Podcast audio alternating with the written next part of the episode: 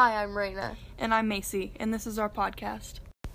In this episode, we will be discussing a malpractice case about a doctor who misdiagnosed cancer patients. Who didn't actually have cancer.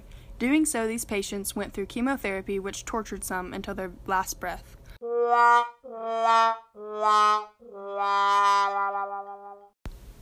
Dr. Farid Fata not only violated the trust of his patients, but also violated HIPAA on numerous accounts. Dr. Fata illegally obtained money from these chemo treatments, seeing his patients as profit centers. By the end of it all, he collected $17.6 million from Medicare and private insurance companies.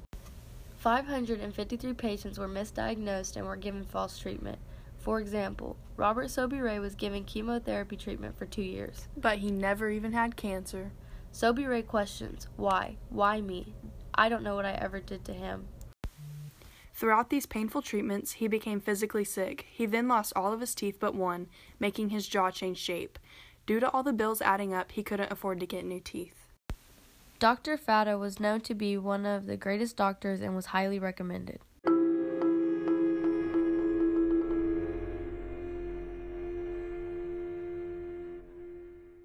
This is what allowed him to get away with it for so long. He even ran several clinics.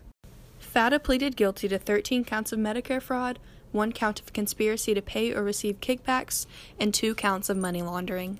Fata then gave an apology in court, saying he was ashamed of his actions. Many of his patients who listened to his apology, which meant nothing to them, will be affected for the rest of their lives. In our opinion, if Reyna and I were jury members at Fata's case, we would push to see that he got sentenced for life instead of 45 years.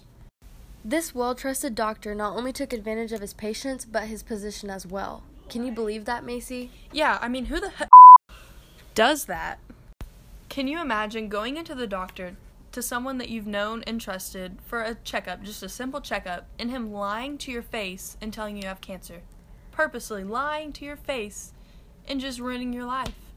And you having to tell your family and friends that you have cancer and you have so long to live, and undergoing all this chemo and it doing nothing for you because you're not sick. He's literally just giving you a false life sentence. A false basically. Life? It is. It is. It really is. And then you have to, after finding out, you, you have, have, to spend all this money. Yes. Seventeen point six million dollars. What did he even do with all of that money? Well, he lived in the mansion. So he, he just spent it on pointless things. Yes. He took their money that was supposed to cure their sickness that they didn't even have for himself.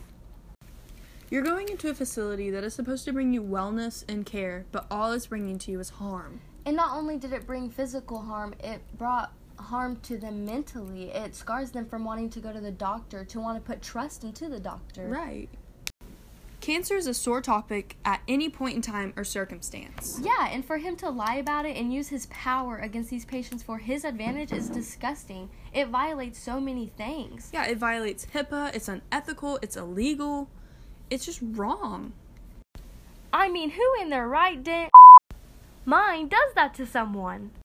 At the end of the day, this case is completely crazy, and we wish he would have got in life, but 45 years is better than nothing. For sure. And you've reached the end of our podcast, so thank you for listening, and peace, peace out, bro. bro.